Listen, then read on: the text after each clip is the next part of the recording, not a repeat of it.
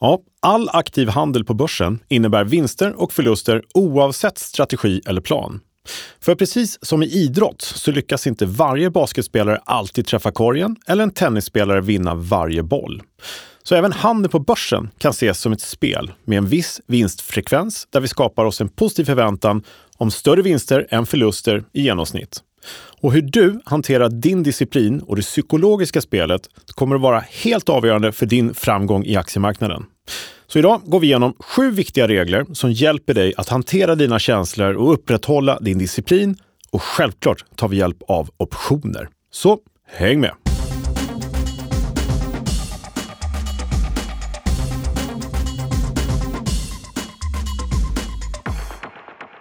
Ja, men välkomna tillbaka till Optionspodden. Det här är podden som ger dig kunskaper som ingen privat eller professionell investerare på börsen bör vara utan.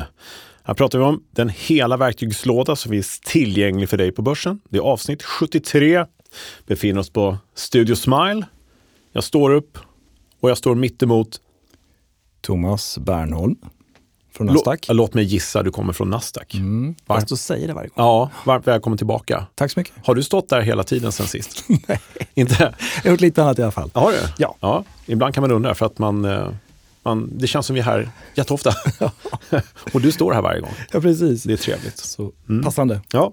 Hör du, vi har haft en stökigare börs sen sist. Mm. Det är mycket som kan hända på ett par veckor. är det ju faktiskt. Verkligen. Det har varit lite bankfrossa. Mm. Som nu alla som lyssnar här tror jag känner till. Mm. Eh, förstås. Det har varit eh, ja, turbulent i Silicon Valley Bank. Framförallt var där började och sen Credit Suisse. Och, mm. ja, det, ja, det händer en del, absolut. Ja, det gör ju det. vi hade väl en nedgång på drygt 4% förra veckan. Mm. Sådär, så det Precis. Och vi har ju varit inne, ja men det är vi inne på hela tiden, att det är ju eh, triggers som marknaden vill förankra sig vid eh, och agera efter. Och blir det oroligt, ja då blir det ju oftast eh, snabbare nedåtgående än vad det brukar vara Mm. uppåtgående när det är åt andra hållet så att säga. Så är det triggers. Mm. Mm. Så att eh, det här har föranlett en hel del eh, frågeställningar och eh, eh, fött en del idéer hos våra lyssnare av vad vi har sagt. Och det är att komma tillbaka till det här med att ha en plan. Mm. Liksom. Så det är det du har tänkt att prata om idag? Mm. Förfina det lite grann. Ja. Eh, för vikten av en god plan är ju bra. Och det brukar vi säga. Man ska sätta sin, sina mål och man ska ju se till liksom att eh, eh, ha sin tradingplan redo. För att när det väl börjar bli stökigt så är det ju lite sent kanske att börja fundera vad gör jag nu? Exakt. ja, det kan ju vara så. Men ofta är ju, många hamnar ju där mm. och inte riktigt har en plan på plats. Och det hjälper väldigt mycket. Och där har ju vi, eller du, pratat ganska mycket om tidigare, men det tål ju att upprepas och, mm. och finliras lite kanske och eh, ja, justera modellen lite grann också, mm. eller? Ja, men precis. Eh, det här är ju ett levande dokument, om man får mm. kalla det för dokument av planen eller strategin eller tradingplanen. Och eh, frågeställningarna som kommer in är lite grann, vad ska den innehålla den här planen egentligen? Hur ska man tänka och sådär? Mm. Och det finns ju saker och ting som är eh, självklara som en målsättning, vad vill man? Och jag brukar säga, eh, alltså vid föreläsningar eller webbinarier och sånt där, att alla är vi olika. Vi har alla vår olika riskprofil eller vilja till risk eller alla olika målsättningar med vår handel och vad vi vill någonstans med det här. Är det en långsiktig eh, sparande eller är det en mer daytrading, swing trading? Var, var befinner vi oss? Mm. Så alla har olika sätt att tänka när Just vi handlar. Så är det ju. Men eh, idag går vi igenom sju viktiga regler. Vi har sammanställt några stycken viktiga saker. Så om vi tar till oss det här. Vad intressant. Ja, mm. om vi tar till oss det här. Då har vi bättre förutsättningar helt enkelt. Låter bra. Det låter lite kaxigt men man kommer förstå. Nej men som vi sa, det tål ju repeteras också, verkligen. Mm. För när det hettar till och sådär och man liksom har en plan, man ska gå in när det kommer ner lite och så gör mm. man inte det. Då får Nej. man liksom skämmas lite. Men det gäller att följa sin plan här. Ja, det är sånt eh, tryggt hjälpmedel. Mm. Och, och, gå till en trygg hamn. Vad gör jag nu? För nu händer det någonting här. Och vad har jag bestämt mig för? Jo, det här. Mm. Och då följer man det, då blir det nästan självreglerande på lång sikt. Och vi vet vad vi har och sådär. Eh, och Ja, förlåt, Nej, men man kan prata av egen erfarenhet också. Man har flera gånger gjort det där misstaget. Alltså, det kom ner ja. lite. Så mm. De har tänkt, där skulle jag köpa. Och sen går det upp, det rekylerar upp mm. igen. Då tänker man, men nu känns det nästan lite dyrt. Och sen fortsätter det upp. Ja. Så man hade en plan att mm. köpa det, så gör man inte det. Nej. Jag tycker det är trist att missa de där grejerna. Ja, där säger du faktiskt en viktig sak. Eh, hur vi än vrider och vänder på det så har vi sett den här marknaden under ett antal decennier mm. faktiskt. Och alla olika marknadslägen. Så att det känns ju så att man är trygg i de sju liksom, tips eller regler som vi ska nämna här idag faktiskt är bra att hålla sig till. Och det kanske inte alltid de här, eh, en del saker är kanske självklara men alla de här reglerna kanske inte är någonting man tänkt på varje dag. Ja. Uh, jag är nyfiken på vad du säger, för jag har inte sett vad du ska prata om här. Nej, jag tänkte på det också, att ja. vi kommer in här och du är, bara hänger med. jag liksom. står och lyssnar lite på vad du säger. Det brukar vara så. så vi kan säga det till alla lyssnare, ibland när Thomas blir helt tyst, då vet han ingenting om vad han ska säga. vet ingenting. Nej, vet ingenting alls. Jag drar till med något bara. Ja. Så är det. Ja, men en avgörande faktor i allt det här, för att bara dra lite en så här eh, cliffhanger, är att psykologin är otroligt viktig. Hur vi tänker, hur andra tänker och hur vi tänker att andra tänker, att andra tänker och så håller vi på så här. Och sen så det ovärderliga hjälpmedlet som alla borde ha kunskaper om, vad är det? Du får gissa. Optioner. Mm. Det var lite för svårt för mig. Ja, precis. Nej, men vi kommer till allt det här och eh, förhoppningsvis så hjälper vi till lite grann på vägen genom att uppmana, ett, att skapa en plan, två, lite hjälp med vad man kan tänka på när man skapar den helt enkelt. Mm. Eh, så. Och sen tycker jag vi, vi har ju slagit ett slag, eller slagit ett slag, jo det har vi gjort, ja, för, ja, ja. för tidigare avsnitt också med Anders Stenkrona som pratar psykologi. Så det tycker jag verkligen man ska ja, lyssna på. Precis, väldigt mm. intressant uh, och otroligt hjälpsamt. Mm. Och det är bara att gå tillbaka och lyssna på honom och andra avsnitt. Vi börjar samla på oss en väldigt bra, diger, uh, innehållsrik flora av kunskaper. Ja, du sa att detta var avsnitt 73. Det är 73, mm. precis. Ja. Bra, nej men då kör vi väl igång va? Och du vill börja med en liten marknadsanalys med dina termer antar jag? Ja, men det brukar väl vara lämpligt. Ska då gör vi det tycker jag. Då gör vi det. Mm. Bra. Ja, Kalle, hur är då läget på börsen? Ja, läget på börsen är lite skakigare förstås då än sist vi var här. Eh, det händer ju ett par saker, minst mm. sagt, på ett par veckor. Mm. Och eh, Ja, marknaden är min, ska kalla det för turbulent, har det varit lite extra turbulens i spår av, eh, spåren av dessa bankfrossor som började i Silicon Valley, spred sig till Credit Suisse. Sen har ju snacket varit oroligt nog om en ny finanskris och man drar alltid stora växlar. Sådär. Men vi har sett en liten rekyl sista dagarna sådär. Det har studsat upp lite grann åtminstone. Det är i alla fall inte ett fritt fall om vi får uttrycka det på det sättet. Nej, verkligen inte. Nej, eh, men det många frågar sig nu är förstås eh, året som sådant, eh, nu är vi snart i april, men eh, vi hade en positiv utveckling i början på året. Det gick upp jättemycket och det såg jättebra mm. ut. Eh, låg risk, låg volatilitet, men nu har det här hänt och då frågar man sig hur ser framtiden ut på börsen närmsta tiden här?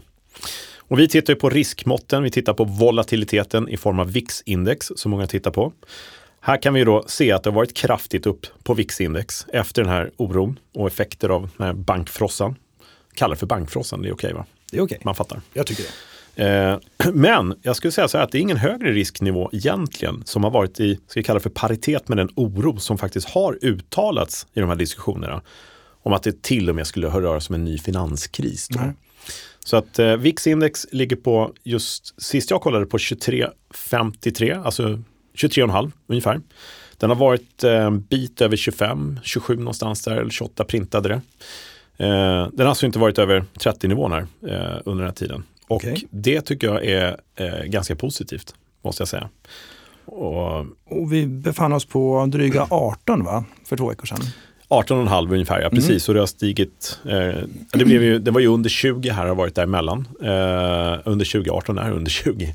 Men en bit under 18 skulle jag säga. Ja. Och sen så studsade det upp ganska friskt direkt. Det är ju så det händer. Det blir en oroshärd som kommer, en bankfrossa, pang, börsen går ner mycket och risken på VIX går rakt upp.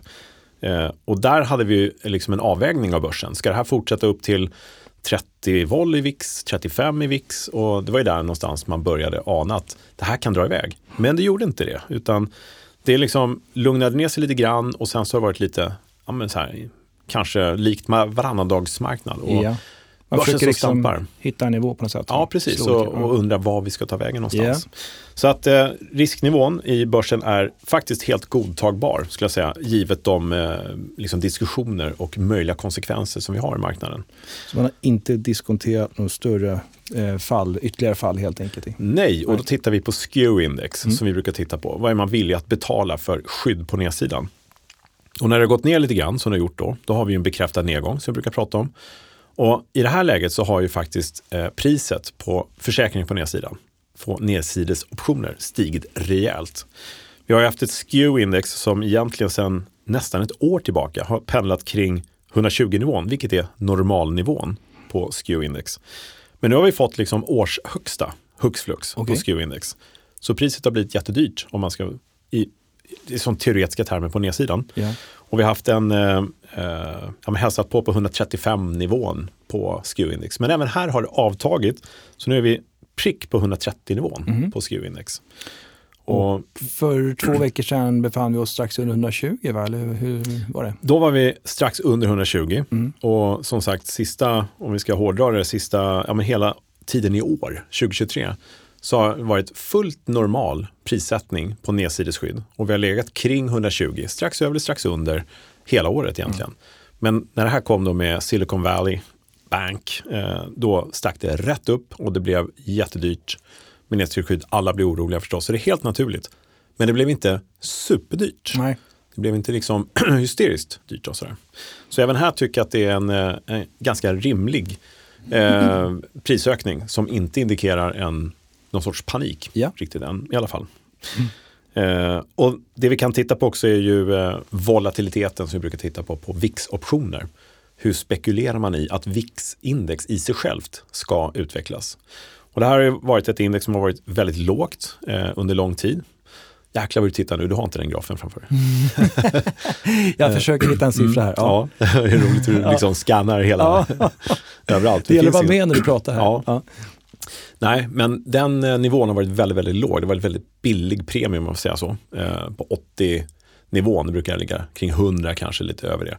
Men den har stuckit iväg nu förstås. Och det har ju även VIX-index gjort. Så att det har ju legat i paritet, det är precis som det ska vara. Det som de har spekulerat i helt enkelt i optioner på VIX-index har helt enkelt hänt. Och det har inte varit så konstigt, eller helt enkelt blivit dyrare premium eftersom det rör på sig mycket. Ja. Inga konstigheter där. Så den ration man tittar på för att hitta jämvikten mellan de här två, volatiliteten på optionerna på VIX-index mot var VIX-index faktiskt ligger i nivå, den är helt neutral, om man får säga så. Okay. Den är inte så att den sticker iväg åt det hållet uppåt 6-7 som den här ration brukar vara när det liksom blir, ja men nu ska vi nog korrigera oss neråt ännu mer.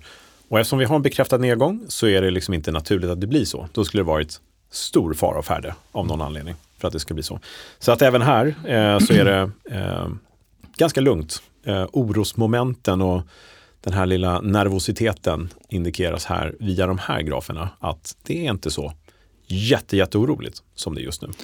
Och vad hade det för nivåer förra gången, för två veckor sedan? Ja, för två veckor sedan så hade vi eh, strax under fyra på den här, vilket är en väldigt normal nivå egentligen, i ett läge där man inte har vare sig en jättestark eller en jättesvag marknad. Ja, eh, nu har den här stuckit iväg till 4,7.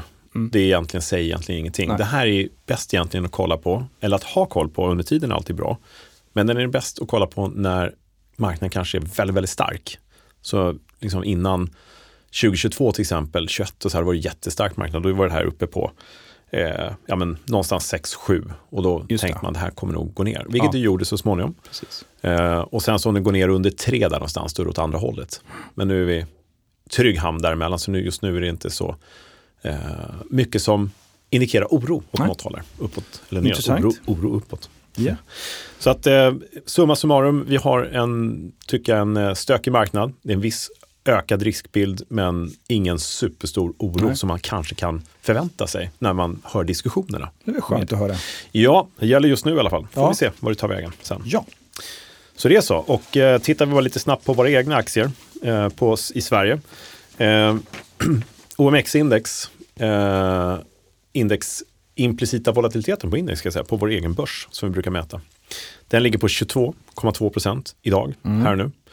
Eh, vilket är helt okej okay, risknivå. Det är lite lägre, det brukar vara lite lägre av någon anledning eh, mot övriga världen, så att säga, eller VIX och sådär. Eh, här har vi en, eh, ja, en och en halv punkts edge, det vill säga det som är skillnaden mot vad det faktiskt har rört sig 30 dagar tillbaka fram till idag mot vad marknaden värderar risken på svenska börsen i, fram till tredje fredagen i april det här, är inte någon någonting att bråka om alls. Nej. Så det, ingen, det, finns liksom ingen riktig triggerkänsla här heller. Ja, men jag antar att edgen har stigit aningen sen förra gången då kanske? Ja, lite, större, lite. Så att Exakt så rollen borde kommit upp lite. Ja, ja. lite så. Men ja. inte så att det är wow, Nej. nämnvärt. Nej. Eh, så att man bör agera på något sätt här nu. Eh, ja, sen naturligt så har ju då väldigt många av aktierna stigit i risk eller i volatilitet. Det blir dyrare optionspremium. Mm. Eh, vi har eh, ja, men Nibe, en sån här som har eh, haft en liten eh, eh, ja, varit under luppen. Hennes och Mauritz har varit under luppen. Eh, kollar vi på Hennes och Mauritz så har vi helt plötsligt en eh, ganska, det sa vi förra gången också i och för sig, för den har varit ganska lågvärderad. Ja, det har varit mycket snack om Hennes och Mauritz just. Uh, jag vet inte vad det är med Hennes och Mauritz, det är kanske bara mest folkkära aktier. Många som frågar om just den. Uh, och Sinch var de sa, inte det är ganska billigt med Sinch eh, premium just nu? Och där har vi 75% volatilitet. Mm. Men jämför man med tidigare så, ja, då har det faktiskt varit mycket, mycket högre där. Ja. Uh, ja, men här kan man gå in och titta på optionsbloggen.se och så kan man läsa av edgen och den implicita vollen om man inte har sitt eget system förstås. Sitt i, uh, Jättebra, det borde alla göra, titta lite. Eller hur? Ja, edgen ska man ha koll på. Mm. Vad bra. Uh, så det om det. Och när vi nu investerar i våra aktier här och vi har edgen till vår hjälp så kanske vi ska skapa en bra plan. Och det har kommit väldigt mycket frågor om det. Edgen är ju lite känd sådär, det verkar som att folk tittar på den och har koll på den implicita vollan kanske. Mm. Och sådär. Men de här reglerna man ska kanske förhålla sig till för att vara trygg i sin tradingplan. Ska vi ta och titta på lite sådana regler? Gärna. Jo, jag, sagt, det jag vet inte vad du ska prata om här så det, det, ska bli intressant att höra. Ja. ska lära dig allt jag kan. Ja, det är jättebra. Ja, ta en kvart. Spännande, det gör vi. Ja, bra. Vi ses. Ja, vi hörs. Ja, hej. hej. Ja, Kalle, huvudtemat är alltså sju regler för en vinnande strategi på börsen. Mm. Var det så du ville kalla det? Ja, mm. det var det. Mm. jag fick upp sju regler som bra. jag tycker är väldigt bra att ha. Bra jobbat. Som jag har haft med mig länge. Det är saker som jag tror du kommer känna igen. Även fast du säger att du inte vet vad jag ska prata om idag. Nej, men, eh, det kommer mycket frågor till oss. Det kommer mycket eh, tankar som är jättetacksamma. Eh, och det är ju en självklarhet egentligen. Att ju bättre disciplin och planering vi har och ju mer kunskaper vi har. Verkligen. Och i vår värld kanske att vi även kompletterar med kunskaper om optioner och terminer och våra derivat. Då, mm. Ger oss de bästa förutsättningarna för att faktiskt göra bra affärer på börsen. Och någonstans så är ju det huvudsyftet med hela den här podden och det vi gör om dagarna. Det är att hjälpa folk till faktiskt bättre affärer på börsen. Och för att man då just nu i en marknad som är lite skakig, det blir omedelbart så att man blir lite men orolig för sina innehav, orolig för sin eh, handel på börsen, sin aktieportfölj och sådär. Och man blir lite mer reserverad. Oj, vad ska jag göra nu? Och då har det dykt upp väldigt mycket sådana här, hur ska jag egentligen sätta mina parametrar och hur ska jag sätta min risk och sådär. Och alla är vi olika, alla tänker vi olika kring vad vi har för målsättningar och vilken risknivå vi vill ha. Eh, jag skulle säga att de flesta lägger sin risknivå ganska lågt okay. Eh, och handlar lite mer långsiktigt om man ska mm. ta alla över en, ja, men absolut. Eh, över en kam. Sådär. Ja. Men eh, sen finns det absolut de som är mycket mer aktiva och höjer sin risknivå för att det är möjligt när man har mer tid att lägga ner på sin aktiehandel. Mm. Eh, så att det här kanske är regler som är extra viktiga för de som är mer aktiva, kanske flera gånger i veckan eller till och med dagligen. Ja, just det. Så det säger sig självt. Eh, då är de här reglerna nästan superviktiga. Ska säga. Mm. Men vi kan ju sätta fart. Den första regeln som, eh, är, vi börjar så här, ställa en fråga till dig eftersom du fortfarande inte vet vad jag ska prata om. Ja. jo, sju stycken regler här. Ja, ja precis, det vet jag. Ja. Men vad är, vad är vi mest rädda för på börsen, vi som investerar i aktier? Ja, men att det ska falla jättemycket skulle jag säga. Ja, ja. precis. Och det är ju, vad gör vi åt det då? Jo, men vi kan ju faktiskt hantera det genom en så kallad stopploss. Mm. Så den första regeln är helt enkelt att sätta sin stopplossnivå innan vi liksom handlar våra aktier eller går in i vårt innehav. Just det. Så innan vi gör någonting, sätt din stopplossnivå. Eh, och då är det ju som så att du måste ju veta vid vilken nivå det är. Mm. Du vet ju vad du tänker, men den här aktien kanske är bra att köpa till 100 kronor. Men vid 95, innan jag köper den på 100, mm. om det nu går åt fel håll. Vid 95, ja men då går jag ur det här innehavet. Då har jag en stopploss som jag följer. Eh, och den, den nivån är jätteviktig här att definiera på nedsidan när den här gränsen har nåtts så vet man att nu är inte jag med längre. Nu har det inte gått åt det hållet jag vill. Just. Eh, och nästa tanke, eftersom det är mycket psykologi i det här, så finns det ju liksom två delar. Det är för det första viktigt att acceptera en förlust.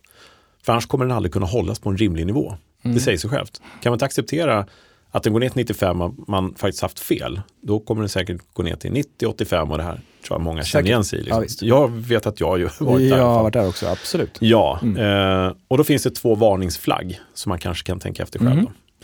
Och det ena är när man börjar fråga andra om det här är läge att gå ur den här aktien nu, mm. jag hade fel. Mm. Då är det ett väldigt tydligt tecken på att man har ingen egen plan. Det har man gjort. Ja, det har man ju gjort. ja. eh, och därför är det liksom en psykologisk del för att få bort den att, nej men går det ner, då har jag ju faktiskt haft fel och då sätter jag den här nivån, 95 till exempel. Ja. Eh, för att den andra varningsflaggen är ju faktiskt, och det ska man ta till sig, att den psykologiska effekten av att själv agera, att nu måste jag sälja aktien.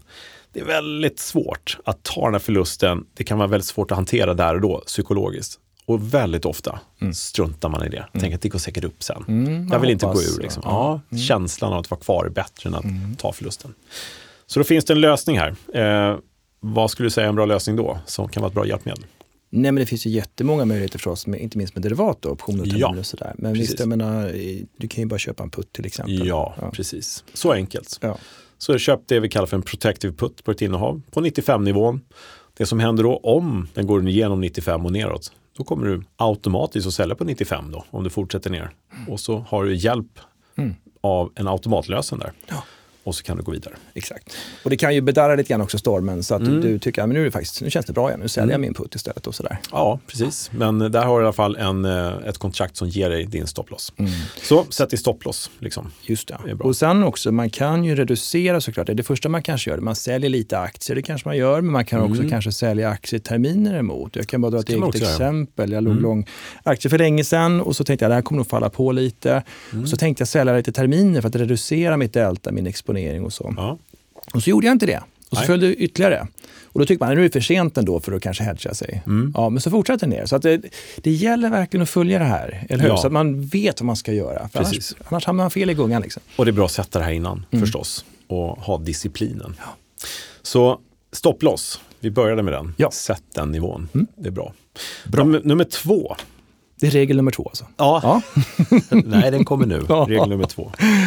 Regel nummer två är och det här kan låta lite så här, men låt aldrig din, alltså låt aldrig en förlust kosta dig mer än din genomsnittliga vinst. Okay. Mm. Mm. Och det är som så att om du har en plan mm. och en avkastningsmålsättning så vet du ungefär vad den ska vara.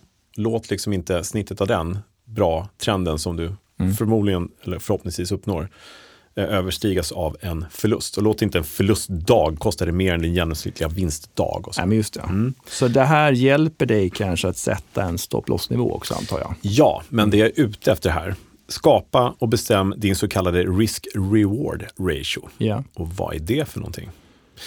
Eh, och det här är ju extra viktigt för den aktiva aktören. Mm. Det är helt enkelt, eh, det här kan man googla, så kan man läsa ganska mycket om det här, kolla ja. på videoklipp och grejer. Men risk-reward ratio det är helt enkelt din potentiella förlust genom delat med din potentiella vinst. Okay. Och då får du din risk-reward ratio. Och hur ska man agera? Det här kan man studera själv, men det är det som är tipset. Vi ska mm. inte gå igenom det för mycket. Men om du har en aktie som eh, står i 50 kronor och så säger vi så här, men den ska definitivt till 60 kronor. Alla riktkurser i marknaden säger att den ska minst 60 kronor. Mm. Då köper vi 100 aktier mm. och eh, då är vår potentiella vinst, om vi får rätt, 1000 kronor. Men sen måste vi också ha det vi nyss pratade om, vår stopploss. Ja, men går ner till 45, som är ganska så här, ja men går ner dit, mm. eh, ja men då har vi en stopploss. Vi köper vår putta kanske till exempel. Det är ju en förlust om 500 kronor, eller hur? Ja, då har du 500, vilket är din potentiella förlust, delat med 1000 som är din potentiella vinst. Du får en risk-reward ratio på 0,5. Ah, ja. Mm. Och vad säger det här då? Ja, en sån här risk-reward ratio som är mindre än 1 indikerar egentligen ja, men ungefär en investering med större potentiell vinst än förlust förstås. Du kan tjäna mer än vad du kan förlora. Och det är väl bra att ha det så. Mm. Men har en ratio som blir större än 1 så indikerar det investeringar med hög risk för förlust förstås än potentiell vinst. Och det här är liksom ett förhållande lika med 1 indikerar lika risker och belöningar. Så att ration är inte svår att förstå, Nej. eller hur? Men det är allmänt bättre att göra affärer med låg ratio eftersom det innebär att investeringar i teorin åtminstone kommer ge mer vinst än förluster. Ja, och så kan man bara ha en liten ordning här. Vad har jag för risk-reward ratio? Ja, men det är ett bra hjälpmedel. Ja, så mm. du sätter din stopploss. Vad är det du har för målsättning? Vad har du för target-kurs till exempel i aktien? Var har du din stopploss och vad blir din ratio? Eh, och det här är väldigt bra att göra, speciellt om man är lite mer aktiv. Eh, och eh, om den som är ganska inaktiv och bara handlar aktier långsiktigt, kanske inte lyssnar på optionspodden så mycket, mm. men för de som tänker så, mm. i vissa innehav kanske, så är det ju så här, ta inte för stora positioner. Ja, det. Men det kommer vi till om ett tag. Mm. Det där är intressant och jag antar att man kan också applicera det på, låt oss säga att du skulle köpa en kolspread. Säg att du har 10 kronor mellan lösenpriserna. Ja. Du har en potential då, att alltså 10 kronor kan spreaden bli värd. Mm. Du kanske satsar 2 kronor. Så man kan titta i de yes. termerna också. Ja, det kan du göra. Jag har chansen här att, att vinna fem gånger, eller vinna, men liksom... Ja, ja men, precis. Mm. Och då säger du en väldigt bra sak. Köp en aktie som vi sätter en stopplås på, det här, vad sa vi, 45. Mm. Från 50 ner till 45. Om vi inte agerar där, mm. då kan den här aktien teoretiskt gå ner till 30 och då har vi liksom tappat hela ja. grejen med planering och stopploss. Ja, Men att göra en call spread, som du säger, betala 2 kronor för säger vi, mm. och maxvinsten kan vara 10. Du kan aldrig förlora mer än 2 kronor. Precis. Så det är också en automatisk stopploss kan vi säga. Ja, men exakt. Och nu kanske jag tog lite positiva eller optimistiska priser ja. skulle jag säga. Men bara principen där. Ja, det kunde visst. varit 4 kronor också. Då. Exakt. Men, men du har en bra potential. Ja, så mm. där har du en risk-reward ratio på en annan nivå. För mm. att eh, risken är faktiskt mindre. Du har en begränsad förlust åtminstone. Så, det så är bra. slutsatsen blev här egentligen ta en kolspread istället för ja. aktierna? Ja, precis. Optioner är alltid ja, bättre. Exakt. Nej, men det finns ju möjligheter, ja, gör det verkligen. Mm. Och här ja. kan man ju det tar inte lång tid att undersöka vad som är det bästa för mig i min marknadstro i den här aktien mm. eller på index. Jag tror att många gör det lite grann underförstått mm. också just när du väljer strikar, mm. när du kör till exempel en kodspread eller ja. putspread för den delen. Tittar lite grann, vad har jag för möjlighet mm. Eh, och kan det bli fem gånger pengarna eller vad? Ja, sådär. precis. Så. Men sätt sin eh, risk-reward mm. ratio, det är ganska bra, då får man en helt annan dynamik i var, var jag ligger någonstans och yes. vad jag förväntar mig. Bra.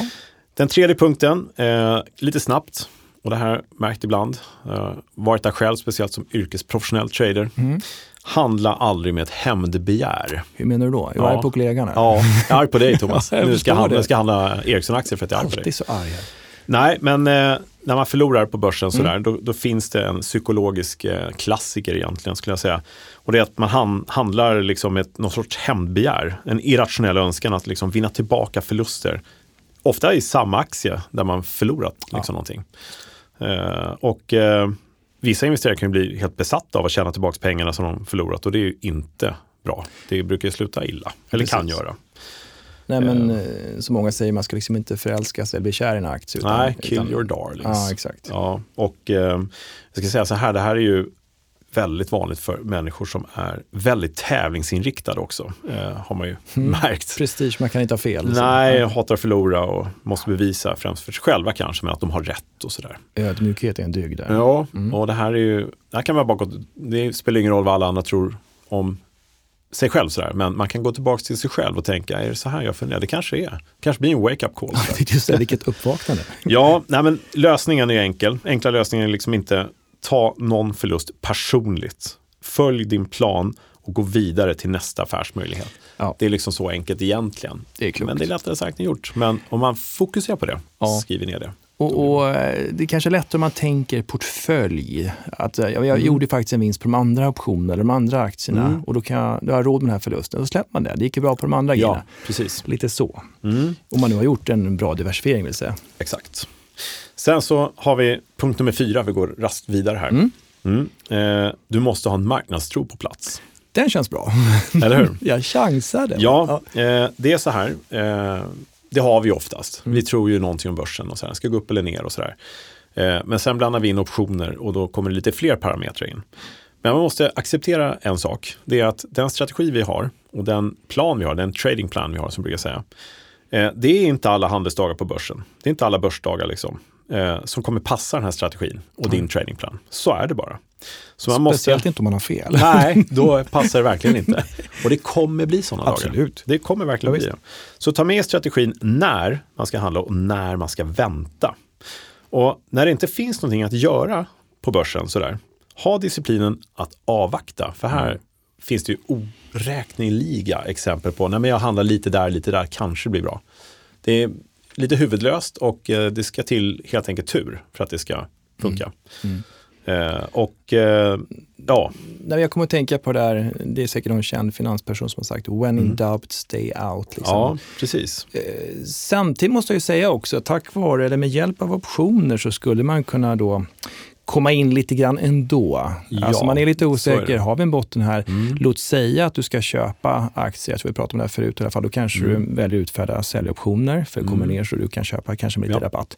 Eller om du direkt kanske gör en covered call så att du får lite rabatt på aktien, mm. du kappar upp sidan lite. Mm. Så att då kanske du vågar vara med kontra att du bara köper aktierna direkt. För att ja. du har nog lite sådär förlåtande eh, premie som Exakt. Stämpar. Eller om man börjar bli osäker, men jag har ett innehav som har gått bra, man blir osäker om det är kanske inte är läge längre. Man mm. justerar ju förstås efter mm. varje dag som händer i världen och så. Då kan man sälja sina aktier och kanske köpa en kol som kompletterar, eh, liksom, eller kompenserar, vad ska jag säga. Ja, du tar hem den största delen av dina pengar som du har kanske tjänat lite grann på med lite tur och köper en köpoption som så du fortfarande är med i marknaden till en mm. liten del av likviden som du får in. Då, sådär. Mm. Nej, men, så att eh, säga så här, investerare får ju inte betalt för aktivitet. Investerare får betalt för rätt aktivitet. Mm. ja.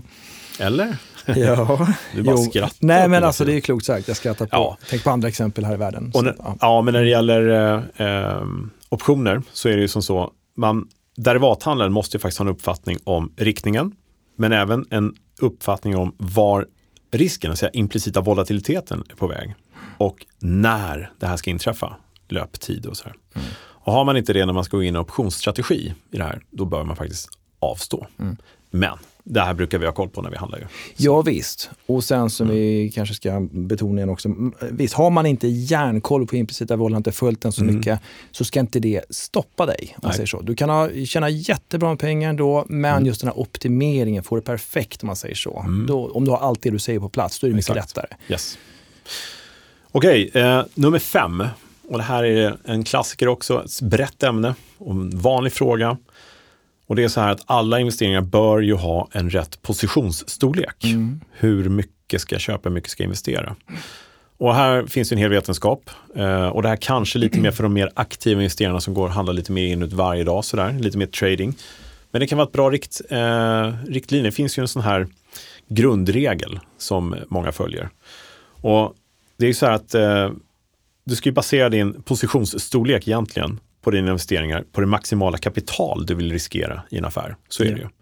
Du ska inte, låta, du ska inte köpa massvis med aktier någonstans och låta den affären ensamt skapa en vinst eller förlust, utan du måste tänka ditt hela kapital.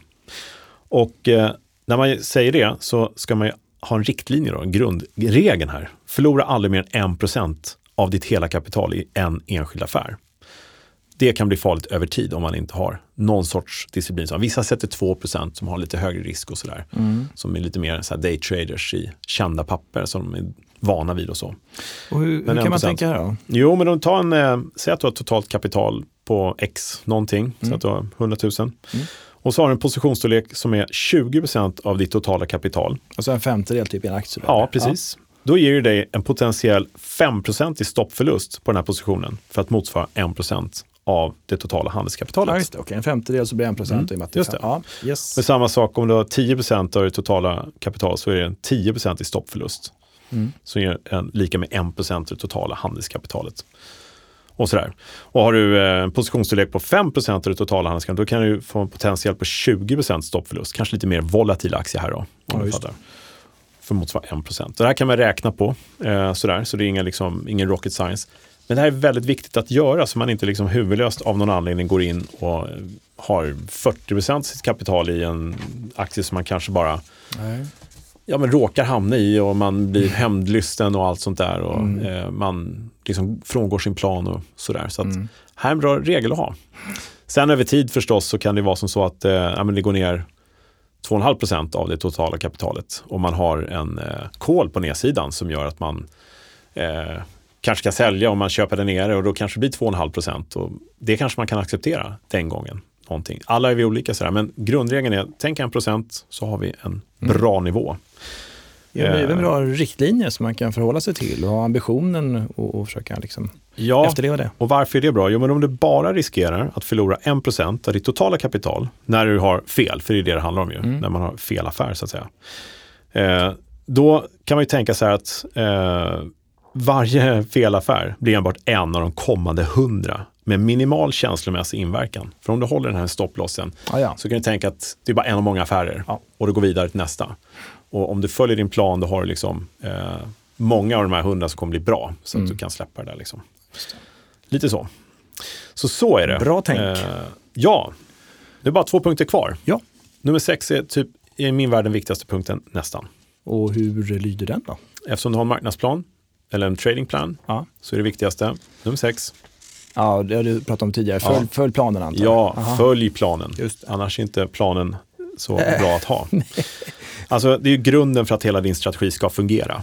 Att du förbereder dig och du tänker på vilken risknivå du vill ha. Du kanske riskerar 1% i totala kapital i en viss affär och sådär. Mm. Så om du fokuserar på din strategi med disciplin och fokus, då kommer resultaten på lång sikt att ta hand om sig själv. Det är bara så. Det. Det kanske vi inte ser här och nu om det blir en stökig marknad. Men ditt fokus måste ligga på att det är ju en positiv förväntan du har om att din strategi och tradingplan liksom ska gå bra. Ja. Inte resultat av en enda enskild affär, utan det är helheten, det är portföljen vi ska driva framåt. Yes. Sådär. Så även om du, eh, det är samma sak här, så även om du agerar med rätt positionsstorlek, eller om du även i det här fallet agerar med rätt positionsstorlek sådär, då ska ju varje affär ses i samband med att det är bara en av dina kommande kanske hundra affärer. Mm. Så det hjälper lite grann att tänka, ta bort dramatiken i just den här affären, även om det är värsta liksom, tipset eller att du känner att det här är bra, nu är det billigt. Liksom, så, mm. ja, så kan man följa sin plan. Just det. Mm. Och, och sen bör man, eh, jag ska inte säga emot det på något sätt, men man, man har haft Nej. kunder gång till Nej, så, så, nu ser du arg ut igen. Ja, ja. inte göra. Nej, men jag tänker att man har mm. haft kunder då som har sagt, ja men jag kommer sälja när det dubblas och så hade mm. något innan gått upp 95 procent. Ja. ja. när det dubblas då sälj, men alltså 95 procent eller 100, mm. sälj nu, det börjar bli stökigt. Nej, men jag ska vänta. Och sen så föll det liksom. Ja. Så det blev ingen försäljning. Nej. Så att man behöver inte vara för rigid, men visst, det är Nej. väldigt bra. Och anpassa den lite ja. efter rådande förutsättningar förstås. Och sen är det så här att om, om man eh, känner att det är ett innehav, ibland kan det vara så ja, men ska följa min plan strikt, 1% av allt det här och så är det någonting som har potential att sticka ett läkemedelsbolag och sen så på torsdag så kanske kommer en nyhet som är, mm. gör att det kommer gå upp 800% Man vet aldrig. Mm. Nej, men vi kan ju alltid säkra. Om vi vill hålla vår riskmanagement som är viktig ändå, yes. så kan vi ju i det här läget ofta sälja vårt innehav och köpa en kol mm. över den här, liksom, kanske som är en trigger då. Precis. Och de här bolagen brukar oftast vara ganska volatila i sig, så då ja är det en viss risk från början. Sådär. Så det finns ju alternativ och här har vi ju möjlighet att blanda in våra derivat. Callspread mm. kanske, som vi var inne på tidigare, om det är lite mm. mindre kapital som man vill lägga ut där. Men följa planen i grund och botten är ju förstås viktigt. Väldigt. Ja. Sista punkten för dagen. Och det här är också lite psykologi över det hela. Eh, och det är helt enkelt acceptera ditt eget ansvar för dina affärer. Det är du som är ansvarig? Ja, mm. det är jag som är ansvarig för allas affärer. Nej, men det här är bara psykologi och det kan vara en klok eh, tanke att göra ibland som man kanske inte gör alltid. För det är ju som så att när det går ner, om du kommer ihåg den här, nu säger jag bara till dig, men här, vi har den här kurvan som har visat eh, psykologiska effekter, hur vi tänker. När det går upp, äh, mm, nu, ja just det. Ja, mm. sen så går det upp jättemycket, är alla euforiska. Sen så på toppen så köp ännu mer och så går det ner lite grann. Bara, nej, det är bara tillfälligt och sen så går ner jättemycket, till slut ger man upp och sådär. Ja. Den här psykologiska eh, sinuskurvan helt enkelt. Ja. Och Det vi gör, det är att vi nästan alltid letar efter någon att skylla på. Det kan vara marknaden, det kan vara politiker, det kan vara någonting i omvärlden, det kan vara någon aktör på börsen, det kan vara... En mäklare. Ja, det kan ja. vara dig på börsen. Det är Thomas på börsen som styr. Eh, men om man gör det, om man letar efter någon hela tiden att skylla på, och det här är den psykologiska övningen, det kommer därmed omöjliggöra en investerares förmåga att kunna justera och skapa rätt tankesätt för att vända saker och ting till ett positivt resultat. För då lägger man energi på att det här är inte mitt fel och någon annans fel. Mm. Det är marknadens fel. Och försök släppa det lite grann. Vi har valt vår strategi, vi har valt, valt vår tradingplan. Mm. Och det är möjligt att vi får justera den om marknaden går åt fel håll. Det får vi göra i sådana fall. Men vi har gjort vår research. Re, research. vi har liksom, eh, läst på liksom, har vi gjort. Vi har köpt och sålt och vi äger resultatet. Så att eh, eh, även om vi inte kontrollerar hur börsen går, det kan vi inte göra. Vi vet inte vad som händer imorgon. Så kan vi kontrollera våra egna handlingar mm. och måste acceptera liksom att, ja men, likt tennisspelaren, vinner inte alla bollar. Exakt. Det är bara se till att vinna så många som möjligt. Man får ta höjd för lite oväntade saker kanske. Ja. kan för, ja, förekomma. Mm. Så Avslutningsvis, på lång sikt så bör vår förväntan av vår strategi leda till vinst. Men på kort sikt kan allt hända. Mm. Så är det ju. Och inte låta oss förvirras av det för mycket. Och det kanske leder till att man har olika typer av portföljer. En långsiktig, en som är kanske löper sådär ja. mellanlång sikt och sen en kortsiktig som du kanske handlar mer dag till dag. Så, att du liksom så kan det också vara, ja. Absolut. Så kan jag tänka ibland att jag mm. låter några innehav bara ligga kvar och så kanske ja. man är lite mer aktiv i någonting annat. Då. Yes. Mm. Och vi kan avslutningsvis bara säga att alla är vi olika. Alla har vi olika strategier, olika risknivå, olika målsättningar förstås. Mm. Och som du sa just nu, jätteklokt, kan ha olika portföljer med olika mm. delar. För hur än är över tiden så har ju Stockholmsbörsen placerat sig på ja, bland, bland de alltså topp fem högsta, liksom. ännu ja. bättre tre, eller jag tror det var ännu bättre till och med, okay, ja. beroende på mätperiod. Mm. Så att det liksom har varit i snitt om det var 8 procent eh, avkastning över 50 år. Eller sånt där. Ja, just det. det är bra. Då gäller det liksom inte att missa det, utan man måste ha någonting som, mm. som man är med. Ja.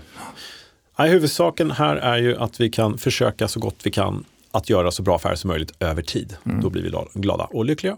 Mm. Så sju stycken punkter. Vi, det är bara att spela tillbaks. Ja på, ifall man vill höra dem en gång till. Ja, och, och, det känns som att, som du redan sagt här, optioner och terminer förvisso också är ju naturliga inslag i dessa mm. tankar, hur man justerar och så.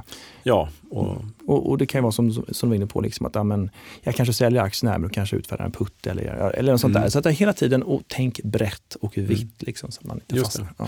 Nej, men det kostar ingenting av kunskaperna. Nej. Och sen så man, behöver man inte göra jätteavancerade strategier alltid, utan en call eller en putt som vi pratar om här, otroligt hjälpsamt mm. och kan vara till god användning.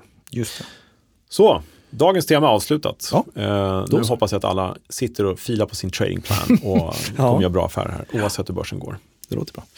Men du, jag ska gå vidare och ta lite ytterligare frågor, för det här baseras ju på mycket frågor som har kommit. Så vi har tagit några specifika. Ska vi gå till dem då? Yes. Då gör vi det. Ja. Vrit. Ja, då är det dags för frågor till podden va?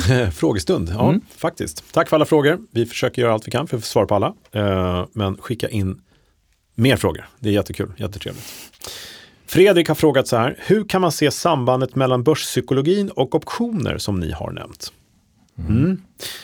Eh, det är ju en bra fråga, men det är inte särskilt svårt egentligen när man pratar om volatilitet. Och just implicit sådan. Just precis. Och det är helt enkelt som så att ett optionskontrakt och priset där värderas ju med en potentiell slutvolatilitet någon gång i framtiden. Vi gissar helt enkelt vad det här värdet ska vara på slutdagen. Vi får alltså en indikation på vad marknaden tror om framtiden i volatiliteten. Och det här är lite börspsykologi i sig, därför att marknaden kanske höjer risken i turbulenta tider eller inför en rapportperiod kanske. Mm. Och det kan vi läsa av i den implicita volatiliteten, när den är högre än den historiska, edgen där till exempel. Då höjs volatilitetsnivån. Så att det är väl det sambandet jag tänker att vi i huvudsak har, har menat när vi har pratat om det. Ja, Nej, men det är utbud och efterfrågan som återspeglas mm. i implicit volatilitet och folk vill köpa skydd när de blir mm. oroliga mm. och då stiger premien. Exakt, och, och man SKEW-index ja, som pratar om till exempel. Och likaså kanske även på, på kol, mm. man tror att det här kommer faktiskt gå upp ganska mycket. Då vill inte jag sälja min kol för billigt. Liksom. Nej, just det. Så det kan återspeglas där. Ja, och man kan även titta på, det var någon som nämnde teknisk analys, det är ju en form av psykologispel. Ja, verkligen. Är det ju. Mm. Så det och optionspremium implicit volatilitet, då har man täckt det mesta. Ja, ja. och jag menar i, viss mån så kanske man kan se öppna balansen också, att det finns stora intressen i vissa optioner och sådär. Mm. Så det finns absolut saker och ting som man mm. kan dra slutsatser av. Anja frågar, kan man handla optioner på mindre aktier som inte ingår i OMXS30? Mm, jag skickar den till dig. Ja, svaret är ja. Och mm. i eh, Stockholm eller i Sverige så är det väl ett, ett 70-tal mm. eh, aktier som har optioner knutna till sig. Ja, det. Så det betyder fler än 30. Och det är lite så också, där ser vi över kontinuerligt som vi pratat om tidigare. Mm. Så mm. finns det efterfrågan så kan man nog eh, se till att det kommer optioner på. Ja. Det ska uppfylla vissa kriterier då, likviditet mm. och intresse såklart. Då. Och aktier som inte ingår i de här 70-talet mm. som är utanför? Kan mm. man handla optioner på dem? Det kan man ibland, eller man ska säga. Mm. Det, det, är inte 100% säkert, men man kan skapa något som heter flexible derivatives. Mm. Så man kan kontakta sin mäklare som i sin tur kontaktar vårt mäklarbord. Som kontaktar en market maker som ja. möjligen har ett intresse då att ta risken i det här enskilda ja, pappret. De kan ställa eh, förmodligen då ja. priser i det och så noteras det helt enkelt. Då. inte helt omöjligt. Nej. Nej. Så att eh, man kan handla optioner på mindre aktier och små aktier mm. om det finns intresse och priser i de som inte är noterade. Eh, men i de topp 70, vi kallar det för, det är inte bara 30 utan det finns ju 40 till. Ja. Där finns det möjlighet att handla. Och ett tillägg där på flexible derivatives, det kan ju också vara så att man vill justera en befintlig optionsserie. Man ska säga. Du vill mm. kanske ändra löptid eller lösenpris mm. eller någonting. Eller göra en europeisk option istället för att ha en amerikansk och sånt. Så, mm. Sånt går också att göra. Ja. Så det är bra att veta. Petrus har frågat eh, hur får man tillgång till utdelningen i en aktie om man äger optionen? Mm. Det här är någon, en fråga som är ganska vanlig så här års, när mm. utdelningarna kommer. Och eftersom om vi äger en köpoption så äger vi faktiskt bara rätten till att handla underliggande aktien. Vi äger inte aktien, vi har ingen rätt till utdelningen. Här kommer strategin då early exercise till sin rätt när det är läge. Man måste helt enkelt lösa in sin option till att äga aktien eller köpa aktien för att få rätt till utdelningen. Mm. Så hur man får tillgång till utdelningen i en aktie om man äger optionen, ja då får man lösa optionen och köpa aktien. Just det.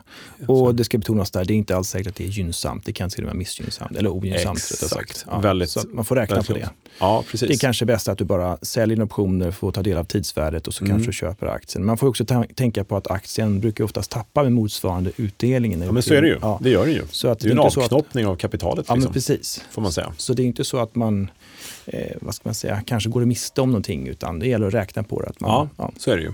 Så ja, men, i rent eh, matematiska realtermer är mm. ju utdelningen går ju, det dras ju av från aktiekursen. Ja.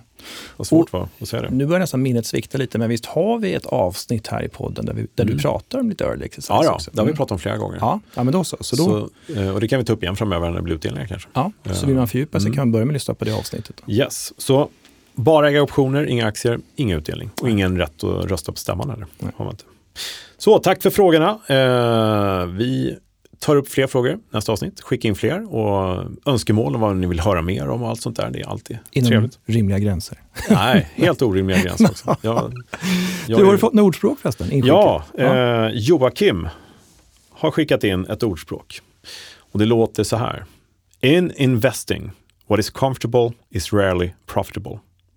Robert Arnott har sagt det här. Mm -hmm. Amerikansk investerare, mm. tror jag. Ligger lite grann i det. Ja, och vad, vad är avdelning typ utan risk, ingen framgång. Mm.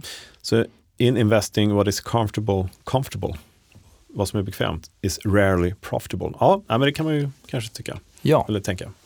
Nej, men ibland också varit så att eh, de eh, Alltså, ibland har man fått ont i magen när man gått in i investering mm. och de har visat sig bli riktigt bra. Ja, eh, just det. Lite på samma tema där. Men, ja. Mm. ja, ja. Nej, bra, det är eftertänksamt. Jag börjar fundera jättemycket här. Det är inte ja. när man spelar in en podd, det kanske man ska tänka efteråt. Nej, men det var väldigt bra. Eh, tack Joakim för det. Eh, comfort zone, jag, jag behöver liksom tänka mycket, man är inne i sin comfort zone och där mm. är det mysigt att vara och man behöver inte ha någon risk och sådär. Men man vill ju så gärna liksom Mm. Vara med överallt, men man vill inte gå utanför. Och så. Mm, nej, men det är väl grann, du tränar mm. ju mycket Kalle vet vi. Mm. Och eh, man måste väl kanske anstränga sig och göra det yttersta, så man får lida lite. Det är väl mm. då det ger Just mest resultat. Va? Ja, så är det ju. In med mjölksyran då. ja, exakt. Det är väl ett mm. sammanhang som finns även här. Man får lite kämpa så. lite. Japp. Mm. Jaha du, det återstår bara att avsluta dagens avsnitt faktiskt. Uh, vilket är lite tråkigt. Ska vi köra ett tag till? Nej. Nej. Nej, nu tycker jag vi avslutar. Ja, det gör vi. Mm. Uh, nu tänkte jag att vi skulle strunta i att sälja alla grejer. Eller ska vi göra det? Optionskurs.nu. Optionsplay.se. Uh, vad ska jag kontra med då? Ja, varför inte optionsbloggen.se? Ja, optionspodden.se. Här har alla tidigare avsnitt. Just Twitter. Att se Björkegren. Mm. Mm. Och ja, sen tog det slut. Ja, det räcker så för idag tycker jag. Jag tror det. Ja. Då får vi så. Tacka alla lyssnare för idag. Ja men verkligen. Jag tänkte mm. försöka komma en cliffhanger till eh, nästa. Men cliffhanger får bli att det händer något spännande i nästa avsnitt. Det gör det ju alltid. Kanske någon spännande gäst eller någonting. Man vet aldrig. Ja, just det. Så får vi se. Men tills, eh, du står kvar va? Till nästa gång? Absolut. Vad bra. Då Allt ses är vi redo. då. Ja, ses ja. då, då helt enkelt. Ha det så bra allihopa. Tack till alla. Tack Studio mm. Smile. Tack Pontus där bakom spakarna. Så hörs, så hörs vi. Ja, ha, ha det bra. hej. hej.